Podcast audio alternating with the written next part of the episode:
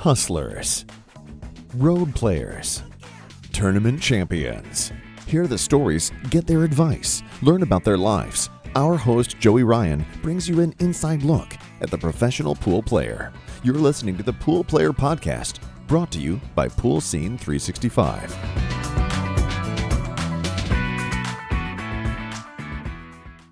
Hey, everybody, it's Joey Ryan from Pool Player Podcast, and I, I have a special guest here. I'm actually in his home. We're here with Tom Wirth. Hey, Tom, how's it going? Uh, it's great, Joey. Uh, it's a pleasure to be here. This is going to be fun. Yeah, you know, it's it's funny because we were just hitting some balls over there. Yes, you know, you, yeah, you know, and you and you and you made me humble.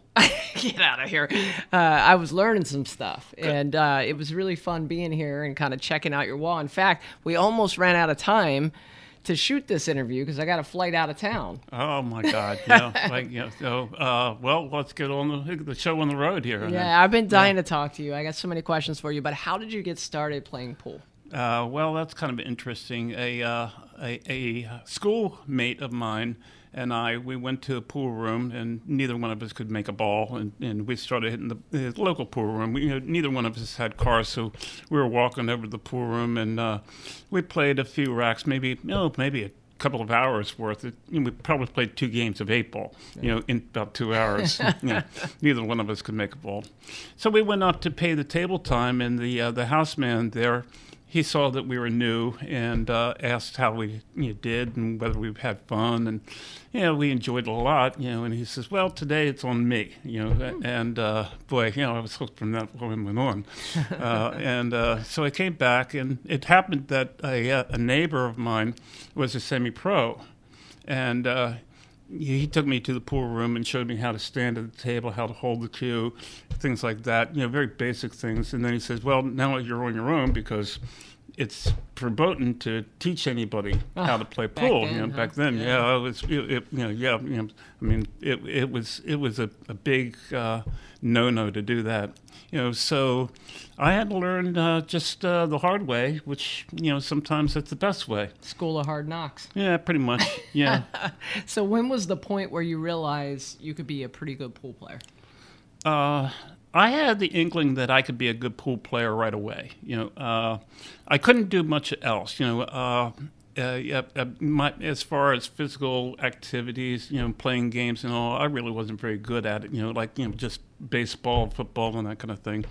Uh, but uh, pool was something that was more cerebral, and I liked that mm. because uh, when I was uh, about six years old, my brother taught me how to play chess. He just taught me the moves, and I picked up a couple of books and started playing. And well, my brother's 15 years older than me.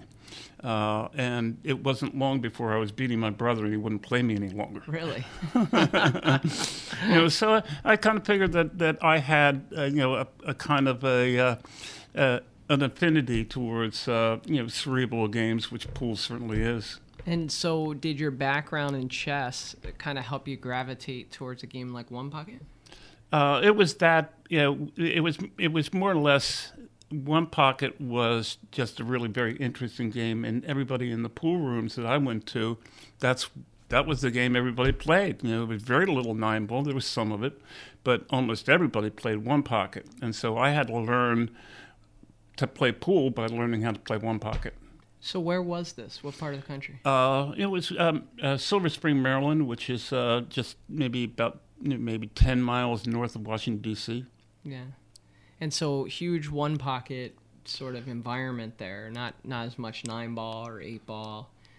Well, not much eight ball, of course, but but uh, nine ball was still popular. Uh, but back then, nine ball was played as a push out game. You know, it's like you know two fouls by any one player, so you could roll out. You know, the, those times have, have, long since passed, but uh, uh, that was a much more cerebral type of game too. You know, back back then. So, yeah, I, I like to play nine ball, but you know, uh, I was taught early on, you know, that, that if you really want to be a good pool player, you have to learn all the disciplines. You know, one pocket, nine ball, bank pool, straight pool, you name it, carom play. You know, like you, you got to be able to play the other guy's game all the time too. Yeah. So I took a video of your wall back here, like Ah. your wall of fame, where Right. the the people that you beat, and it's incredibly impressive. Oh, Kinda thank going you. Through there and Yeah. looking at some of those folks, was there a moment when you were at the top of your one pocket game that you thought, you know what, I could pretty much beat anybody? Like anytime you stepped to the table, you kind of felt like you could beat anyone.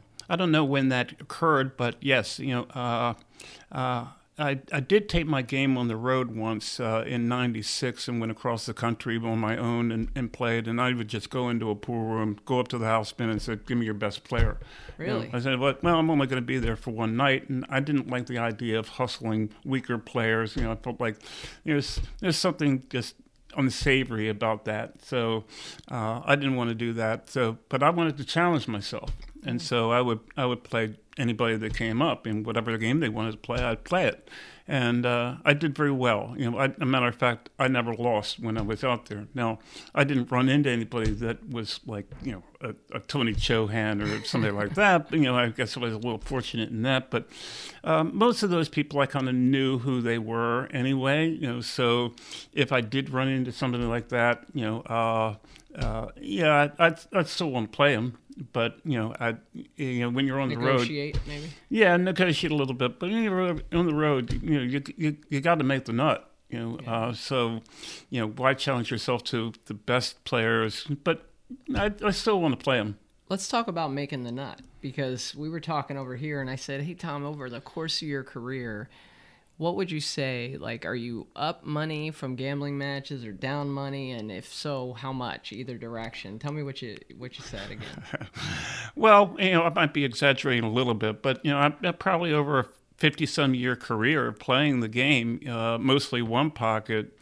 I'm at least a half a million ahead. You know, but I don't have anything to show for it. You know, I mean, you know, just easy come, easy go. You know, I had had a fun life. well, you got this nice house in Florida here. You get to Yeah, kind of live out your retirement with a pool table. That's- I'd say that's, that's- something. That's true. That's true. Yeah. yeah, yeah. It's it's a comfortable little home. So, what victory from your pool career would you say you're most proud of? Uh, probably the finals of uh, Strawberry's International One Pocket Championship in '93, uh, where uh, I, I beat uh, Grady, I beat Cliff Joyner, and I beat Jose Parica in the finals. Uh, along the way, I, I beat a few other notable players, but that that win against against Jose was that was really something. You know, a lot of pressure. That's, that's, that that kind of tournament play was new to me, uh, but uh, you know, I you know I, I managed to eke it out at the end. It was it really went downhill hill, uh, and uh, uh, it went down to the last three or four balls, and uh, you know that last ball I remember was a sixth ball and it was basically straight in. All I had to do was lag the ball in, you know, and still my heart was pounding. Shaken, right? Yeah. Yeah, it's a little new to me, Uh, but you know, yeah, after, that, you know, like you know, you, you, you kind of settle down. You kind of you kind of figure, you know what, I really can do this. That's the thing about this game, I think, at any level. You know, when you start to have success and maybe you're in a tense spot in a match, you know, whether you're a APA 3 or whether you're somebody like me who competed like, you know, top amateur or someone like yourself who played the greats of one pocket, you get to that moment in a match where you're you're kind of shaken, you're super nervous, and you you just hang in there and you make it. You make the shot or you win the match or you win the game. And you kind of realize at that point, you know what, this is exhilarating. It's almost like a high, like you'd get from a drug or something. No question about it. It, it is the adrenaline that gets to you, you know, and uh, you know, and, and, and the the trick is learning to, to channel that adrenaline. You know, but it's it's very interesting thing that how that works. You know, you you could be in the in the course of a match and fairly early in the match, or even in the mid range of the match. Uh, and you could be a little nervous and, and, and a little unsure of yourself, but you come with a shot. Yeah. You know, and when you come with a shot, everything relaxes after that. And now you now you're just playing. You know, now now you get in the zone, and then you know, you know the nerves are gone, and you just play your heart out.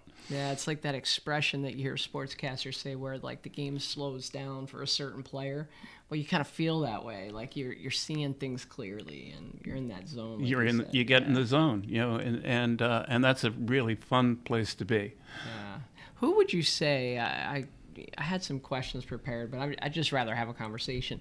Who would you say is the best one pocket player that you've ever witnessed play?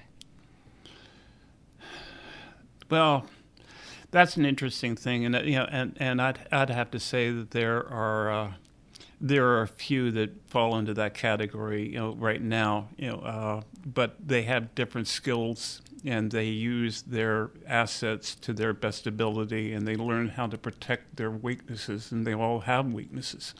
Uh, well, uh, Alex Pagulayan, of course, uh, Tony Chohan, uh, Dennis Orcollo uh, you know, I, I, would say, you know, and, and I don't want to single anybody out because there are so many others that, that play just absolutely excellent pool that uh, in one pocket that uh, you know they, they I would be remiss not to use their names here, but uh, but those few as well as a, maybe a few others, uh, would fall into that category. And any of those can beat anybody else. Scott Frost would be in that, that zone, but I think Scott might be a little bit past where he really wants to be. you know, I think he's he's got other things on his agenda. He loves to fish. You know, yeah, like Shane you know, I mean, he loves to fish. Yeah, Shane, of course, would be in that. But uh, but some of these people are just so one dimensional about a pool. You know that that you know that's an asset you know, mm-hmm. as far as being able to play at that top level. And then some people they have other outlets, you know, and that diminishes their their game to a certain level. You know, uh, and I think Scott would fall into that category. You know, so wonderful you, player. You named a few of today's top players, which I, I want to dig a little deeper there. You talked about them maximizing their strengths and limiting their weaknesses. Mm-hmm. So, give me an example of that from one of the top players of today. Like, what would you consider maybe a strength and a weakness, and how they kind of go about that? Well, uh, when we speak of with those players and strengths and weaknesses, we're talking relative terms. You know, their, their weaknesses are not really weaknesses not for like most anybody weakness. else. You yeah. know, uh, and their strengths are just off the charts. Yeah. Uh, Tony Chohan, for example, I, you know, I can mention him. Uh, Tony relies on uh, his his inspiration quite a bit, and sometimes that can be a two-edged sword uh, sometimes that can that can hurt him, you know, because he has this, this this this innate ability to come up with some very inventive things, which is wonderful. You know, it's like it's, it's absolutely uh, a, a a viewer's uh, a, a, uh, a, a viewer's just their uh, what's the word I'm looking for? You know, it, it's an asset. You know, it's, you know, it's what the, what they're looking for because it's so entertaining. Yeah. Uh, and then you have people like uh, like uh, uh, Dennis Orcollo, who maybe not be you know, he's not quite as entertaining, uh, but his skills and just his his dedication to every single shot, you know, and getting the most out of his shot is just unparalleled. Yeah. You know. Um, yeah Alex sometimes he's kind of in the in, in between the two of them. You know, uh, he he's he's got a little bit more uh, of a Tony Chohan in him than than Dennis does. Uh, but you know, again, you know, but he, he has a lot of Dennis in him, where he's very very meticulous about his approach. But maybe not the ball pocketer that Dennis is. Maybe. Well, well, maybe, maybe so. you know, but but yeah, maybe but that's pretty close. I just feel like every time Dennis gets down on a ball, it's going in. Yeah, yeah, yeah, I get know, the same feeling. Like there was that big match that he played against Scott Frost, where I think they played for hundred thousand dollars, and it seemed like you know, and I watched a portion of it, not the whole thing, but it seemed like every time he went to bank a ball, he banked it in. You know, and it's like it's unbelievable, you know, how accurate he was with that. Terrific. You know, yeah, absolutely. You know, and uh, and and there there is the assets, but uh, I think really the difference between the real champions and most everybody else is the intangibles. Mm. Uh, you know, there's so many people that have wonderful talent. They have a great work ethic. Uh, uh, they have a lot of dedication into improving their games on a daily basis. Uh, but there's something inside of the real champions that is special to them. And you can't put a finger on exactly what that is, you know. But uh, they cut down on the unfair service. They have an innate understanding about when it's important to, to be able to not make any kind of error. uh, and, uh, and and they just you know there- there's a timing issue there. You know, you can make mistakes, but you have to make your mistakes at the right time. Yeah. And- we kind of talked a little bit about that in our match, you know, while we were playing, which I thought was kind of cool. So we talk a, we've talked quite a bit so far about the best players of today. What about back when you were playing, kind of in your prime? Who were the top top dogs out there? Oh well, uh, uh, uh, Ronnie Allen certainly would be at the top of that list. You know, I mean, he, he, his, ability to find ways of, of getting multiple balls towards his pocket. he- You know, his, he you know he was probably the most inventive of all the players back at that time. Uh, uh, let's see, uh, Jack Cooney would be in, in in that list. You know, I mean, just a remarkably good player, just very very smart player, just you know, just uh, he really knew how to play the game and knew how to play the opponent. Uh, he would be on that list. If there, there, uh, if you want to get outside of, of one pocket, you know, uh, you know, you might have Eddie Taylor. You know, Eddie Taylor, greatest banker. That you know, I, I don't think, you know, there are many people that will argue with that fact. Um, but there, uh, there, are, there are numerous people that would play great pool. But, you know, uh, if you were to compare yesterday's players to today's yeah, players, I wanted to ask you that. yeah, uh, I, I would I would say that the equipment is far better than it ever had been before. The information is so much more prevalent uh, than it was before. But I think if those players came back in their prime and played today, they would be at the top of the list too. Oh, really? Absolutely. So, so you think it might be the equivalent of maybe tennis? When I was a kid growing up, they were using wooden rackets, right? Now they have these graphite rackets and Yeah. they hit the ball so much harder. Do you feel like the equipment has kind of uh, changed the game so much now for the players that these legends come back, they would outperform them or be right up there? Absolutely, they would. You know, bec- because because they you know they have those intangibles, and they would adapt. You know, that's all it would be- be. They would just simply adapt to the new technology.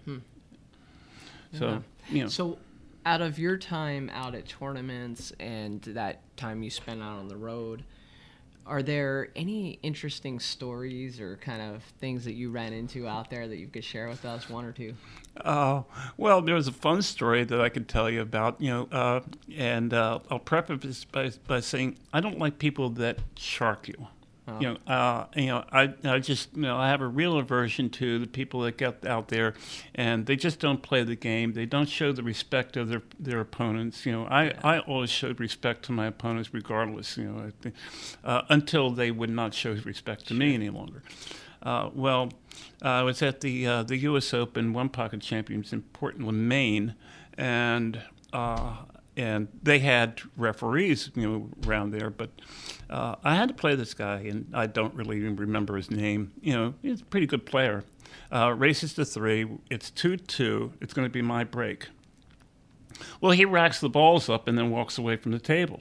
Like to the bathroom? Yeah, but he doesn't say anything to me. Ah, I hate that. Yeah, yeah, and and it's all about sharking me, and it's like, Yeah. so, uh, so I went over to the tournament director and I said, I explained to him exactly what happened. I said, this guy just walked away. He racked the balls. He took the triangle off the off the rack, and he just walked away. Well, you know, it's my shot. You know, so what can I do? Can I can I break the balls? He says, Yeah, you can break the balls. You know, okay. Well, you hang around and watch to make sure that that you know, everything is above board. Well, I made a ball in the break, and ran eight and out while he's in the bathroom. I love it. well, I loved it too. You know, oh, so he comes back from from the bathroom. and He goes, "What's going on here?" You know, and the tournament director just simply looked at him and says, "You lost." I love it. Oh, you know, you hit on really a, a sensitive subject for me because it's something about when my opponent goes to take a break and I'm shooting.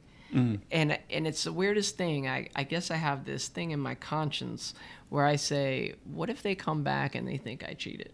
I wouldn't cheat, right? And and maybe that's because I hold that in very high esteem, right? To be honorable mm-hmm. at the pool table. And so when they wander away from the table, I I get this thing in the back of my mind, like what if they come back and say, "Oh, you didn't get out there," or something happened because you know they'll leave Right. and they'll say, "Keep shooting, keep shooting, whatever." Right. I just can't keep shooting. I go and sit down and I wait for them to come back. I don't know. It's the Yeah. weirdest thing. Well, well, the question that always comes to mind for me is that if you needed to go to the bathroom, or you needed to go out and to have a smoke or something, why didn't you do it on your shot? Why didn't you Right. wait until it's my shot?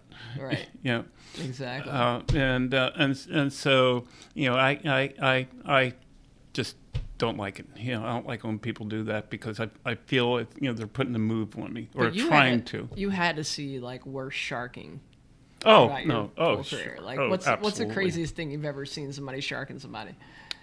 Uh, well, I'll, I'll I'll keep the name quiet. You know, I won't, I won't say. I can't. I can't say he's pa- he's passed away, and he's a very Okay. notable player. Yeah, we don't want. But he got mad at me, you know, and uh, so well, there were two two occasions. You know, this this first one, uh, where where he got mad at me, and he, he he felt that I had been sharking him. Where you know, if I if I did, it was certainly not intentional. You know, uh, you know, it, it, it can happen, right? Yeah. You know, uh, and I would I would expect anybody that got sharked by me, you know, unintentionally, to say, wait a minute, you know, like, you know, you got to do this or something like that. You know, just you you know, but uh, uh, so I'm shooting at a shot, you know, and this is in a tournament match, and he jumped up in, in, in, in front of the shot and just started waving his hands around and that kind of thing, you know, to- you know and uh, just at the moment I was hitting the ball, and, Really? and it did shark me, uh, but you know, it was, in his mind it was payback. Yeah. Uh, well, you know, payback is one thing. You know, uh, if if it's if it's intentional on both sides. You know, it's another thing if it, it wasn't intentional. I think he knew that wasn't intentional. Um, Yeah. The other occasion was where I was playing at the uh, a nine ball tournament at the uh, at the All Star Open in in uh, in uh, Kentucky, and uh, I, pl- I was playing this guy, and uh, I'm shooting at the nine ball, and he's happened to be sitting right in line with my shot, and he jumped up and started swinging his arms around, that kind of thing. And I knew that it was, you know, that it wasn't after I missed the shot, but I, knew it hadn't happened after I missed because there were numerous people that got up from the audience and went over to Joe Kerr, the tournament director, and explained what had happened. Joe came over and he, he, he, he lambasted the guy a little bit about that, you know, but it moved on. He, he, he apologized. It was all right. Were there any players that influenced you in your one pocket game, or anybody that you kind of treated as a mentor or modeled your game after? Uh, two local players, of of course.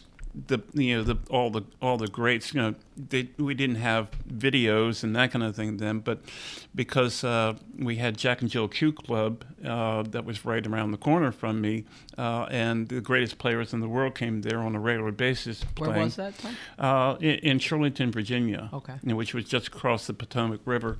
Uh, but uh, that was Weenie Beenie's place. Okay. Uh, and uh, so he held numerous uh, uh, tournaments where, you know, there were round robin type of things. You had the, you had the one pocket, the nine ball, uh, and straight pool events. There wasn't wasn't bank pool back then; it was straight pool, and all the greats were there. You know, you got to see Irving Crane and Joe Balsis, Oh, and you know, and, and Luther Lassiter, Yeah. and Luther gave me some great advice. He's, you know, uh, when I when I asked him about what he's looking at when he breaks the balls and he's got an open rack, he says, "I'm mapping out the entire run. Really? You know, I don't I don't think about just the one, two, and three.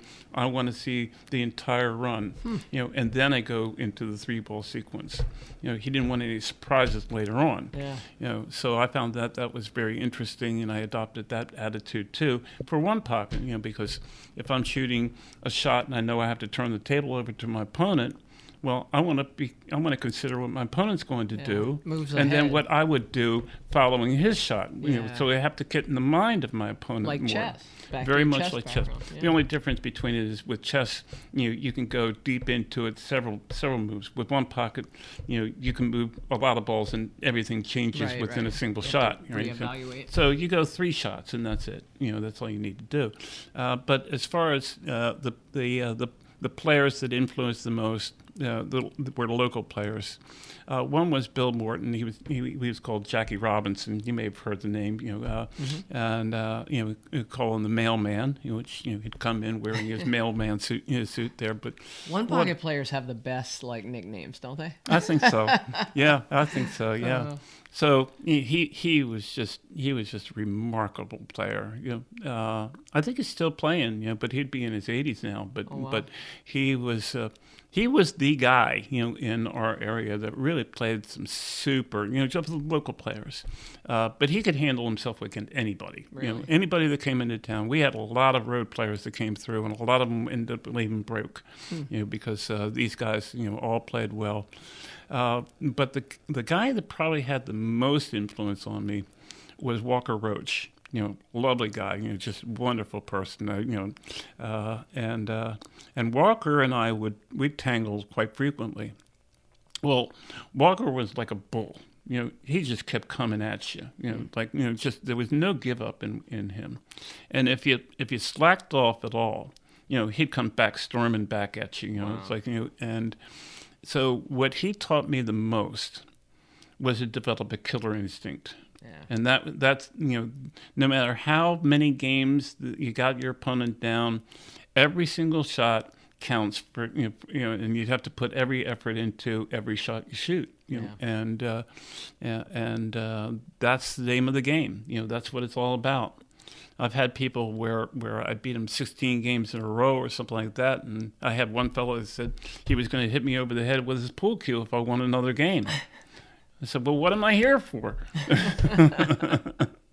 I, you know, I've met a few people like that. You know, not a ton. I mean, of course, the top players have killer instinct, but there's just a certain few that you meet out there and it's like man why don't you just know that you're beaten and give up you know because you're up on them and and they just keep fighting back and you know every time you draw them in a tournament they're just going to keep coming and keep coming and it, you know it's a tough draw every single time even if you play a little better than them they mm-hmm. just have so much heart they have so know? much heart yeah, yeah. And you know, no, no give up in them you know uh, you, are going to have to beat them you're going to have to beat them solidly yep. you know uh, and uh, you know and if you let up and I, I let up on this guy a couple of times you know and, you know driving home home after he came back on me and got even, you know, I said, "What the hell am I doing here?" You know, like why, you know, why breathe air into this guy's lungs? You know, yeah. because it could turn around the other way. He was capable of beating me too. Yeah. You know, so would I want him to let up on me? And the answer is no. I don't want him to let it up on me. I want to beat him at his best game. Yeah. You know, and that's the way it should be. I don't want to. I don't want to have to.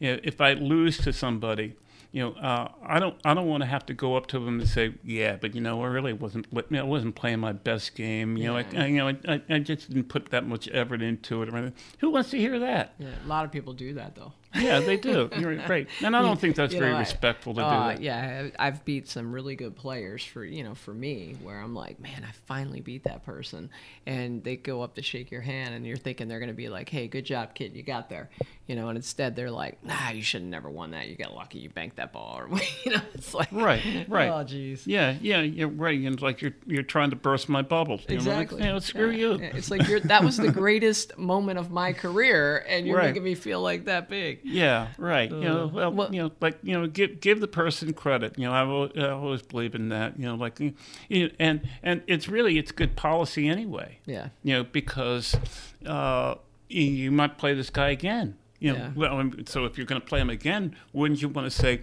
God, you really played great today. You know, like you know, you you you were really on your game. You know, I was playing great too, but you beat me next time you're gonna have to give me some weight. Yep. you know, it's funny. I started this podcast a little over a year ago, and my first guest was Mike Davis. You probably know Mike. I know well. Mike well. And uh, I called him up. He's been probably my best friend in the pool world. And I said, "Hey, Mike, uh, I'm I got this idea. I want to do this podcast. Are you available anytime soon?"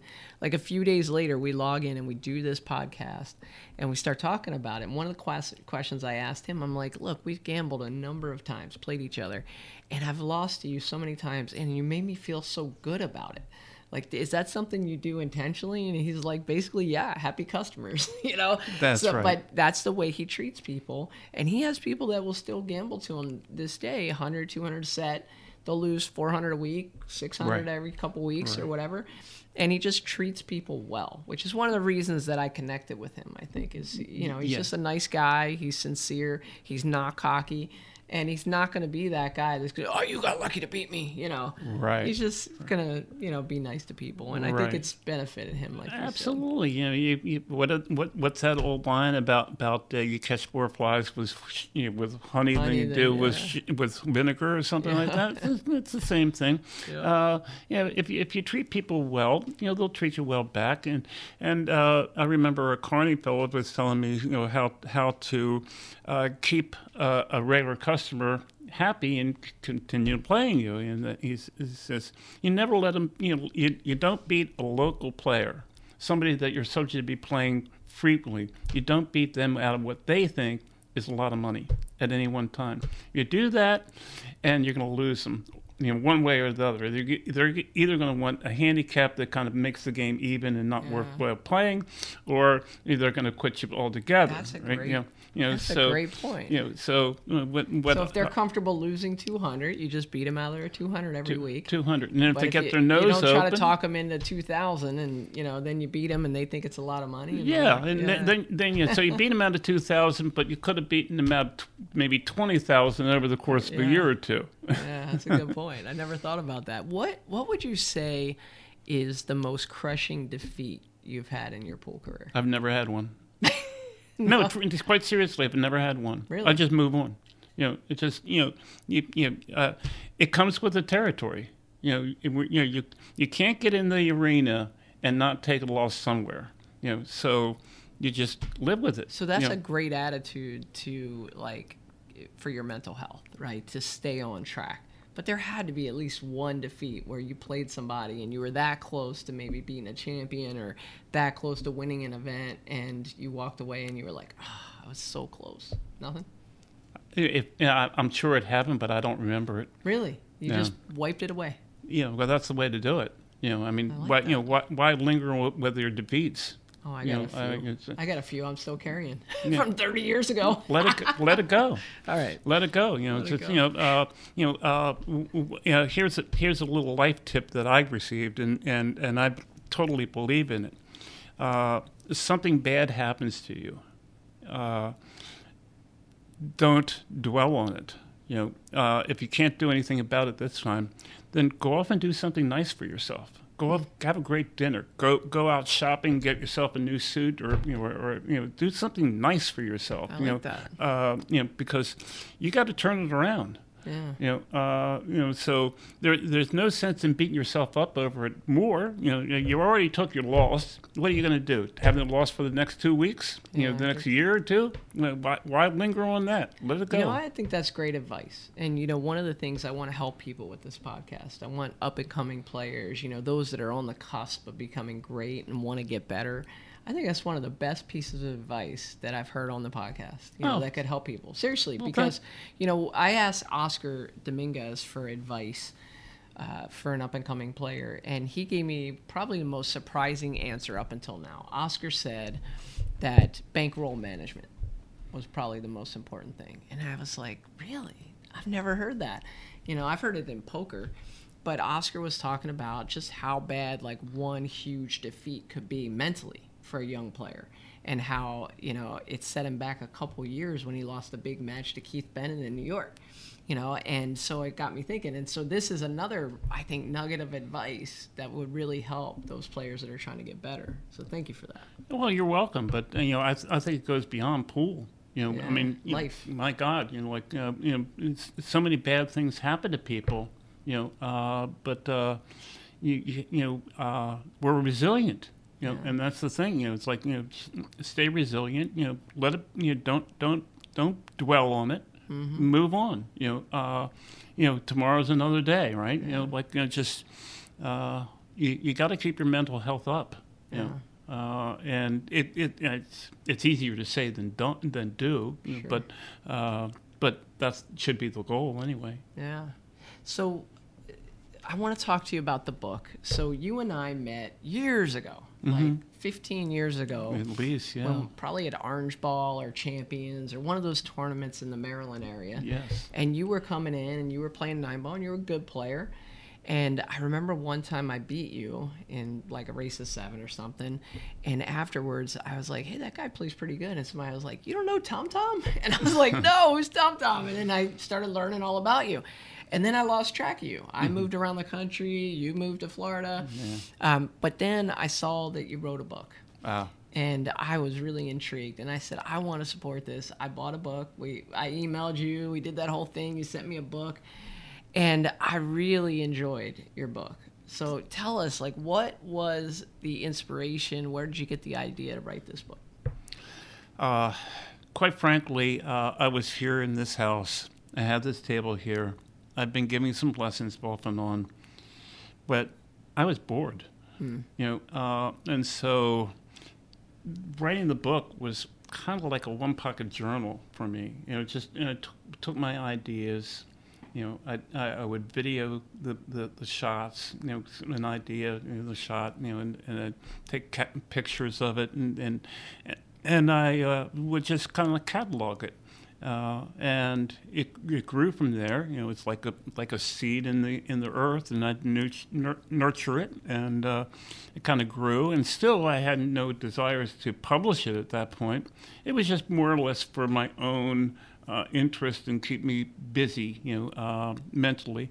And uh, at some point or other, it got it grew. It grew, it grew into something, uh, and. Uh, Blossomed. It blossomed, yeah, yes, and so uh, I, found took it. Sorry, I I found it interesting when we were talking before about who your target audience was for the book. Ah. you want to share that with people? Sure, sure. Well, uh, One Pocket is a game that's very, very complex, and a lot of people have this uh, misconception that One Pocket is kind of a bunting game, and uh, that couldn't be further from the truth. Not not at the higher levels, anyway.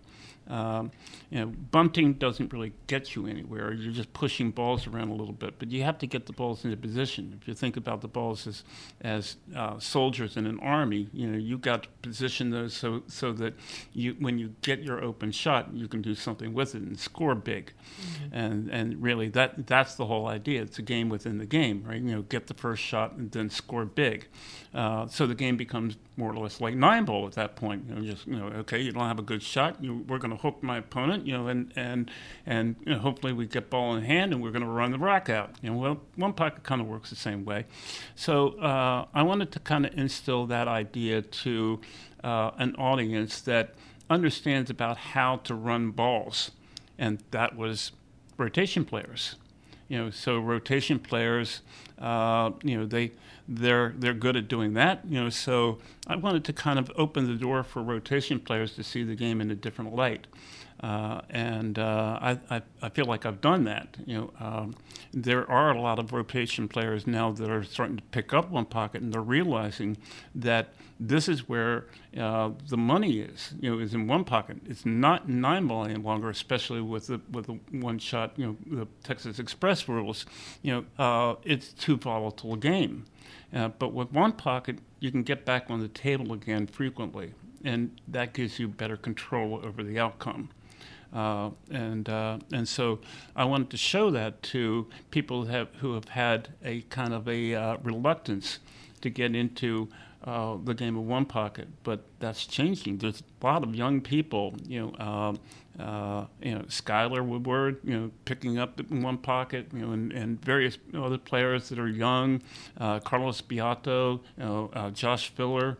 You know, these people are, you know, they have great skills and they're starting to play one pocket and they're starting to enjoy it. Uh, and they're starting to learn that, that this is a game that that that has you know, a lot of potential for their, their style of play. Someone like Josh Filler, it's kind of scary if he got good at one pocket, right? Absolutely. The way he can pocket balls. No question about imagine it. Imagine if he was able to move like a Pagulayan? Well, you know, uh, I, and I think that that's well within the possibilities of doing if if he if he keeps pursuing the game because learning the game is far easier than learning how to shoot and how to move the cue ball. That takes a lot more time. But you know, you can read books and and, and uh, you know study players and watch uh, watch videos and that kind of thing, and you can you can learn the moves. Uh, maybe maybe very rudimentarily at first, but you know eventually you're going to learn the subtleties as well. So I, I, I have a lot of aspirations you know, for you know uh, that that uh, these young players are really going to turn into wonderful one pocket players. Yeah. So I'm going to give away uh, a copy of your book. uh, Oh, great. To, to some lucky listener. Great. And, uh, one, I believe in sharing like great information that you have in your book. So I got an extra copy from you, and I'm going to give that away.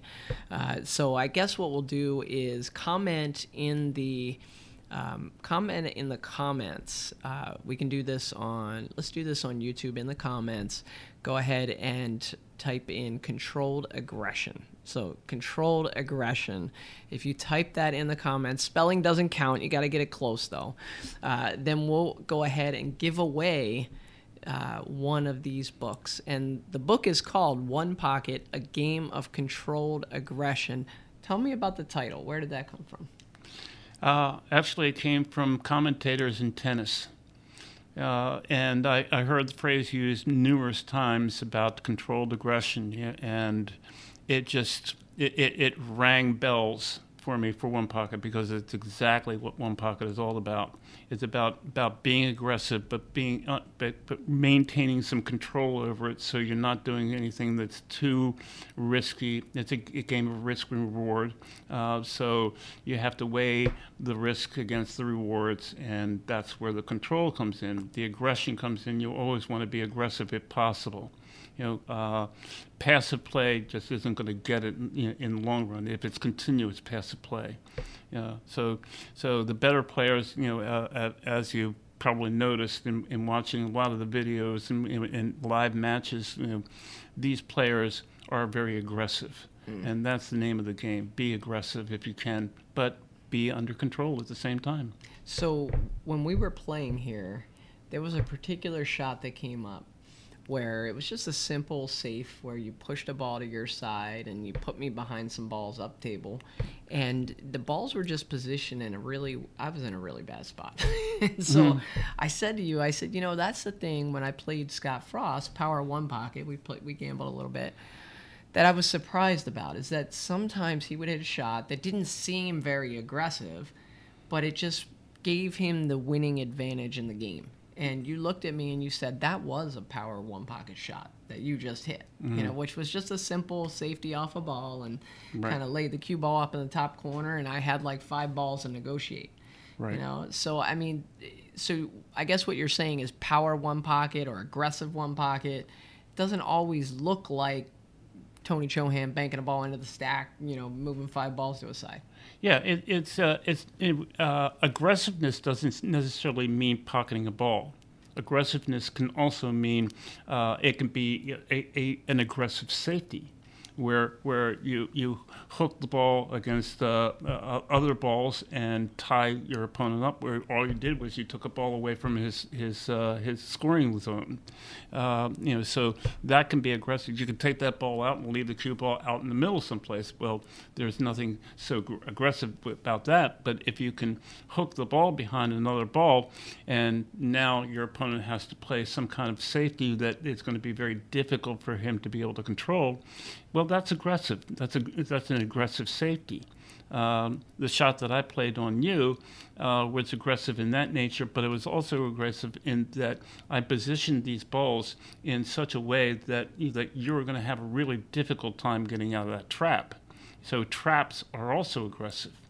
Yeah, yeah. I actually hit a shot on you later, and you were like wow, I'm in a bad spot here. Yes. And the funny part was you were in a bad spot, and I'm not as experienced by a long shot.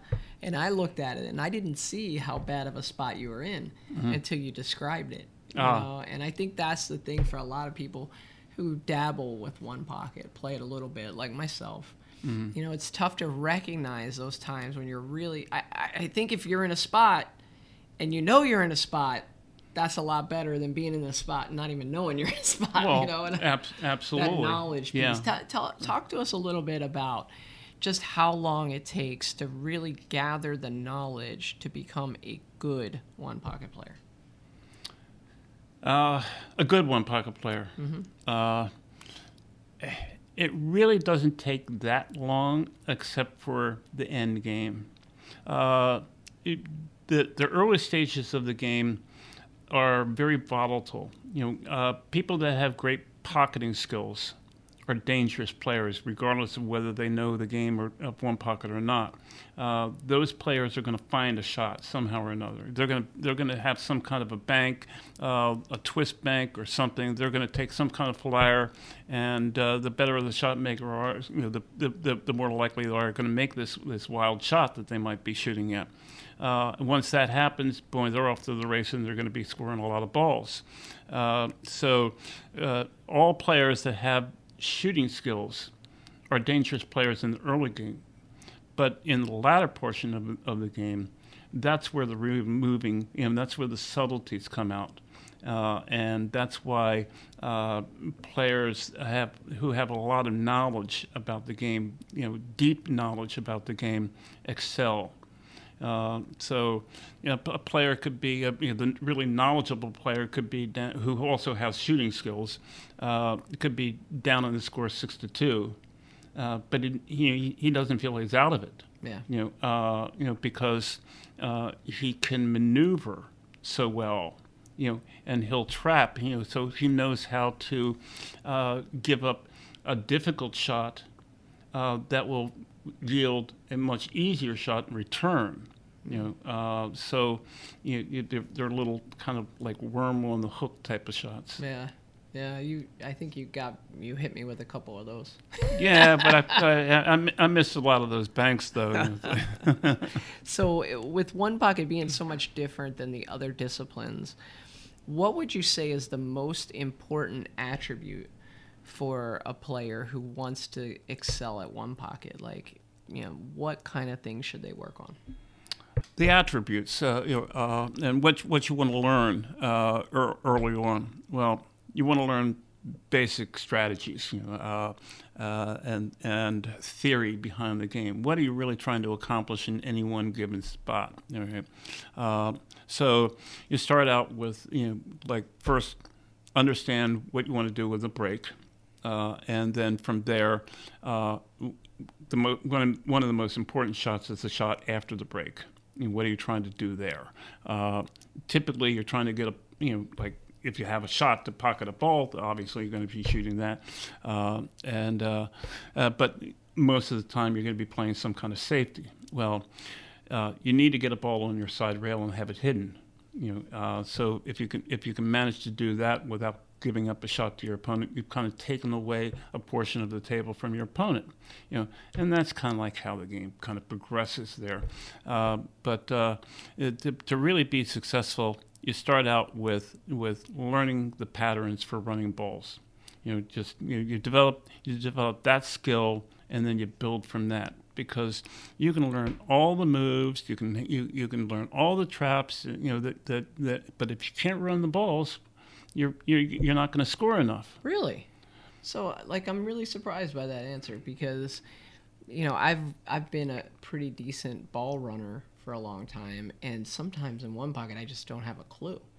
And so I, am kind of surprised by that answer because um, you know, I kind of feel like uh, there's things that I could have learned earlier in my pool journey that would have made me a better one pocket player uh, that might have been more important than running the balls.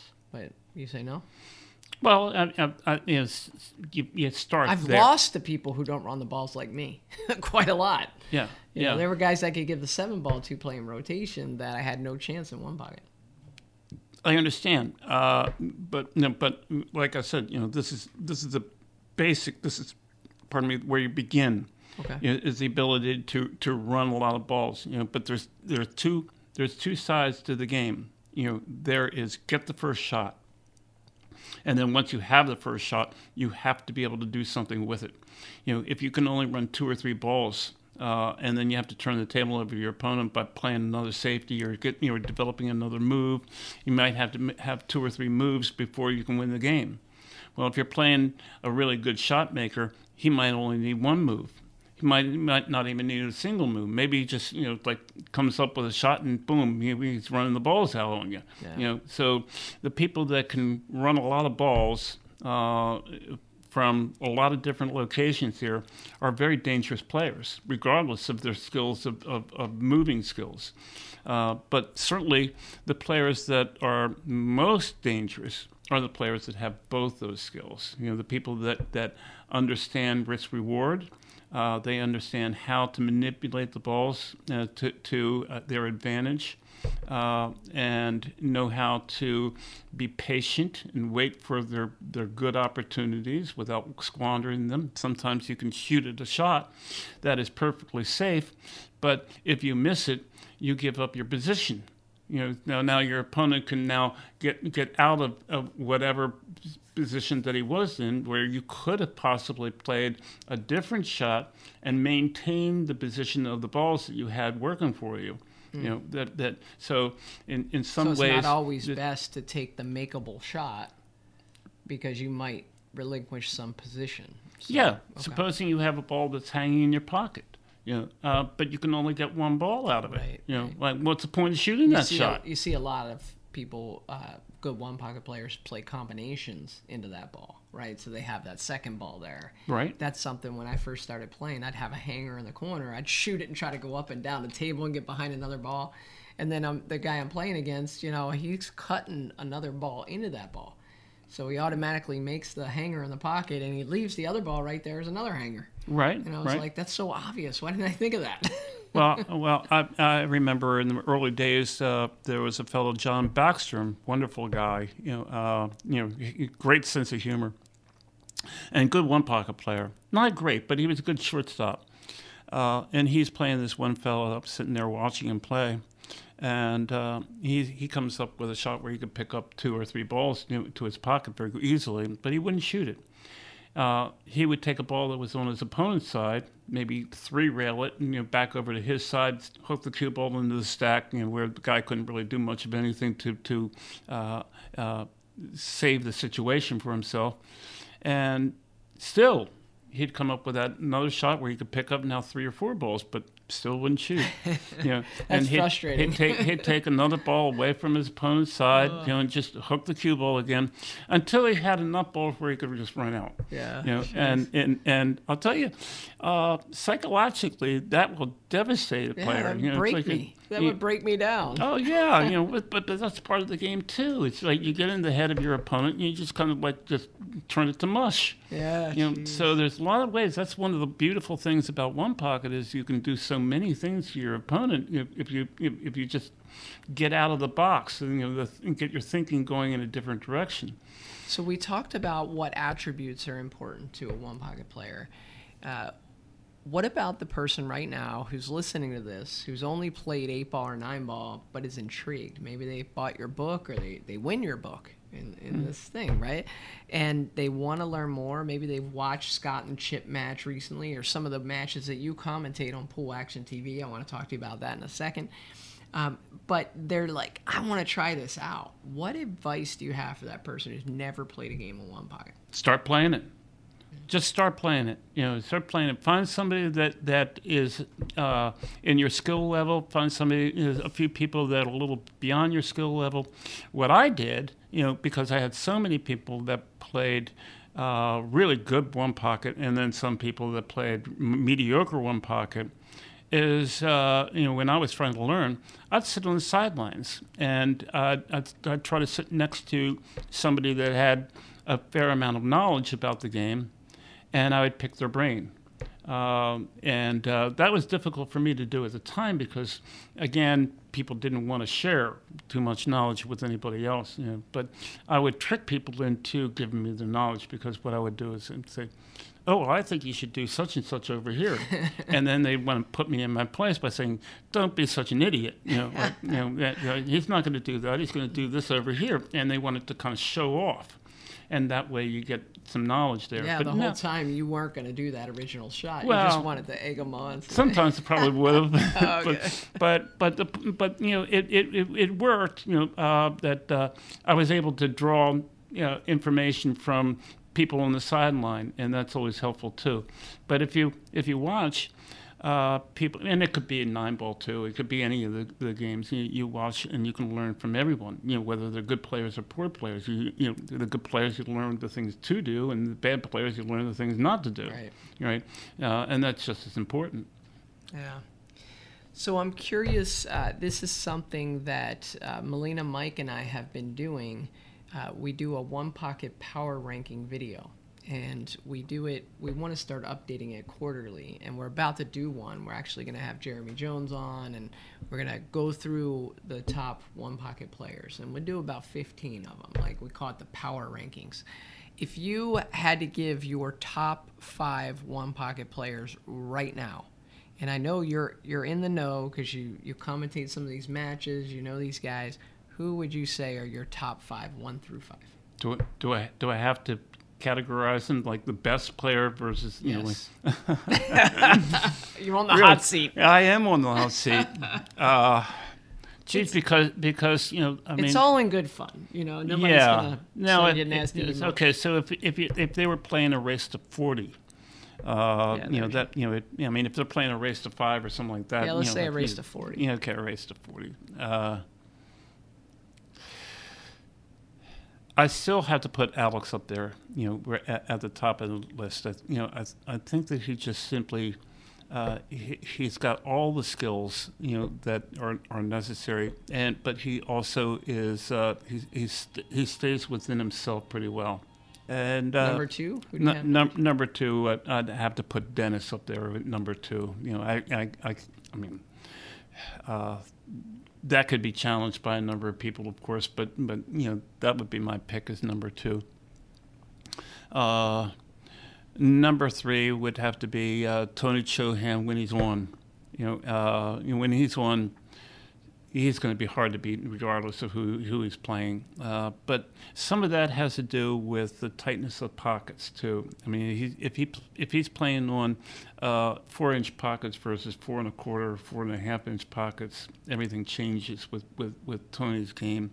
Uh, because it's so volatile, you know, it's a, you know there, there's there's so much more risk to his game because you know, of, of his inventiveness.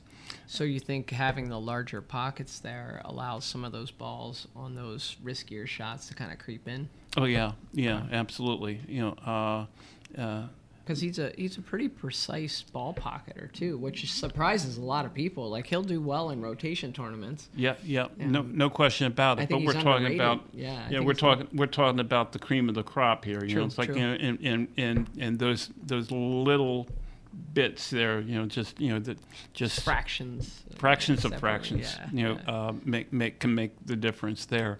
Number Uh, four. Uh, number four. Uh, number four, uh, you know that that might be a uh, split between uh, Shane Boening and uh, and maybe uh, uh, who Bustamante. Bustamante. Bustamante has really improved his one pocket game in the last year and a half or so. He's playing some great one pocket you know, now, so I'd I'd have to put him in that in that category. Uh, and I apologize if I'm if I'm leaving somebody out that should be in that list, but, but uh, you know, so you would have Bustamante and then Shane at five. Uh, well, Shane's a tough one to gauge because yeah, he doesn't really like the game, right, but then he'll go in and dedicate himself for like you know a few weeks, and all of a sudden he's winning tournaments or right up there at the top. It's Yeah, nuts. but- like he but- beat Scott. I want to say he beat Scott. Was it the Texas Open recently, where Scott Frost? Uh, it was an epic match, I believe. yes, And Shane hit one of those shots where the two balls are frozen on the Right. spot, and he Right. got it towards his corner. I don't know if you saw that. I did see that. You know, I absolutely saw that. It was a it was a great hit because you know the cue ball was up near the top rail there when he when he played that shot. He played it absolutely remarkably well. Uh, I think that. Uh, I think that Scott played the wrong shot. You know, he, uh, when what what with what he did. You know, previous to that. Uh, but uh, you know, I, I can't I can't fault him too much because it really wasn't that bad of a shot that, that he chose there. Uh, but I I felt that that he was right in it. You know, he ran a lot of balls in that in that particular game, and he and he really got himself in, into the game there. Uh, and uh, he he did give Shane a uh, an opportunity there that, Yeah. that he was able to capitalize. He didn't have to do that, but uh, yeah, I mean that's all hindsight. Yeah, and then just recently, Chip Chip uh, Compton just beat Scott, Mm-hmm. edged him out at Hill Hill, uh, forty to thirty nine in Tempe, Arizona. They just played uh, quite a match there. Well, he would be another one that I would put into that list uh, with uh, Josh Filler and uh, Carlo Biado. You know, of, of uh, these these players that are really coming up and showing some some lot of skills, and, and you know they they could certainly they have room for improvement in their game, but not a lot. You know, it's like I mean they're they're already right up there. You know, so uh, you know, so I, I I feel that they're all those players are capable in any tournament of, of beating any of the others and and, and taking down the tournament. So I tuned in. I believe it was the Tony Chohan versus Scott Frost match in Florida, and I tuned in and I caught you commentating that match. Ah, uh, I, I think Jeremy might have been commentating remote, and I think you might have been there in person. Yes, it was. Yeah. So, are do you enjoy commentating one pocket ma- matches? Is that something? I that you- love it. I you? love it. But you know, I, I eat it up because you know I'm a teacher at heart. You know uh, that you know, that, you know I, I when I was in school, you know I was I was uh, I was in college to uh, become a teacher. You know because I just I, I love the idea of sharing knowledge. You know and so. Uh, no, you know, I didn't. I didn't graduate as a as a teacher, but uh, you know, I, I kind of devoted the pool game now. You know, I've kind of made a metamorphosis of myself, and now I, I consider myself a teacher as opposed to a player, uh, and I just have a big kick out of it. And if I see a uh, a student improve and he comes back to me and says you know that that situation that you showed me came up in a match and I was able to pull that shot off and it won me the match I'll tell you what there's nothing better than that Yeah. You know that that that to me is is is worth winning you know that that uh, strawberry tournament all over again Do you have any ideas for taking one pocket and making it more mainstream? Are there, are there any ideas? Uh, yeah, but I, I don't hold a lot of hope for it to happen. But uh, I'd like to see uh, One Pocket develop kind of like the USTA, you know, Tennis Association, you know, developed where tennis in the early days with Pancho Gonzalez and, and Bobby Riggs and them, they were hustlers. You know, they were like they were like pool players of today. You know, like you know, uh, or, or rather, uh, uh, thirty or forty years ago, they're they're hustling, uh, and uh, and then it developed, you know, and it, it developed into regional events, and they and then na- uh, uh, state events, and then national events, and uh, but they have to have uh, an outside organization that oversees it. You know, to do it inside the, of, of the pool world is not going to work. Uh, but can it get on TV? You know, can can there be a uh, uh, a cable network that's devoted to pool in the United States? You know, that remains to be seen. You know, but uh, uh, that's what would have to happen. But you'd have to have a lot of advertisers, you know, car manufacturers, you know, pharmaceutical companies, you know, whatever, you know, uh, uh, get involved with it.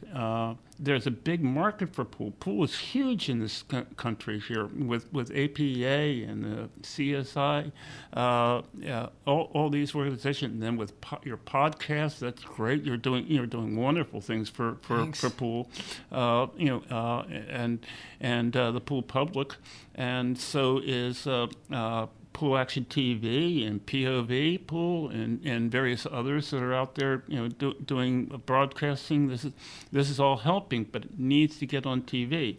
So I don't think the advertisers really. Uh, they're they're a little reluctant to, I think, get pool involved with it because they don't. The pool players just don't look the part of professionals, you know, because of, uh, partly, you know, and, and I'm old school and probably, you know, like just, you know, my old fogey attitude about it. I want to see professionals look professional. You know, I think they have to have a dress code. They have to look the part of a professional instead of driving, going around in, in jeans or t-shirts or that kind of thing. I want to see it like the old days when I went to uh, uh, the tournaments and, and you would see guys like Luther Lassiter and uh, Irving Crane and Joe Balsis. They're all dressed in suits, yeah, and uh, and that was impressive to me to see those people like that because you know I knew that these were the professionals. Yeah. So yeah, that makes sense. you know, so uh, uh, Weenie Beenie tried to promote that too. You know, but, but he went overboard and he wanted to get everybody in, in tuxedos. Tuxedos. So, Uh, as long uh, as they don't make podcasters wear tuxedos, I'm good with it. There you go. Tom, I want to thank you for your time. Uh, just so the folks out there know, uh, I'm part of a company called OnePKT.com right now. Uh, we have clothing, merchandise, other things that you can buy. And I talked to Tom and I said, hey, uh, I'd love to try to help you move some of your books because I believe in them. And uh, we kind of struck up a deal so you can actually purchase them online at onepkt.com. So go there, check it out, buy some of Tom's books. Uh, we've, we got a bunch of them. We'd love to keep ordering from you and get a bunch more. So uh, check it out. And uh, Tom, any final thoughts you have for the folks out there? Anything at all? Uh, just have fun. Have fun at the game. You know, like you know, just you know, if whether you're a gambler at the game or whether you just want to play you know, socially or something like that, you know, uh, try to learn something new every day. You know, ab- about the game. The game is fascinating, but you know, it, it's it's a journey. It's not a destination. You know, uh, I, after fifty some years, I'm still learning more things, and uh, that's where that's where the fun is for me. Is uh, is is understanding that that it's the pool pool table is basically for for me the way I look at it. It's a microcosm of the universe. You know, that's that's my laboratory out there. You know, uh, and I just go deeper and deeper into it and find new things that I want to learn about the game. You know, if something odd happens, you know, I want to figure out how it happened and why it happened, and uh, and and if you can get into that frame of mind, uh, you're going to have a great time at it. You know, so it, it's really about the fun. That's what I teach all the time when I'm when I'm teaching pool. Is uh, you know I, I want to want to stress that that uh, it's a very frustrating game. You know because it's so demanding, but you know uh, you're there because you enjoy it. You know, and if you get angry with yourself and start berating yourself, you're not having fun then. Yeah. You know, so have fun at it. You know, yeah, and get my book. Thanks, Tom. Yeah. Appreciate it. You're quite welcome, Joey. It's been a pleasure.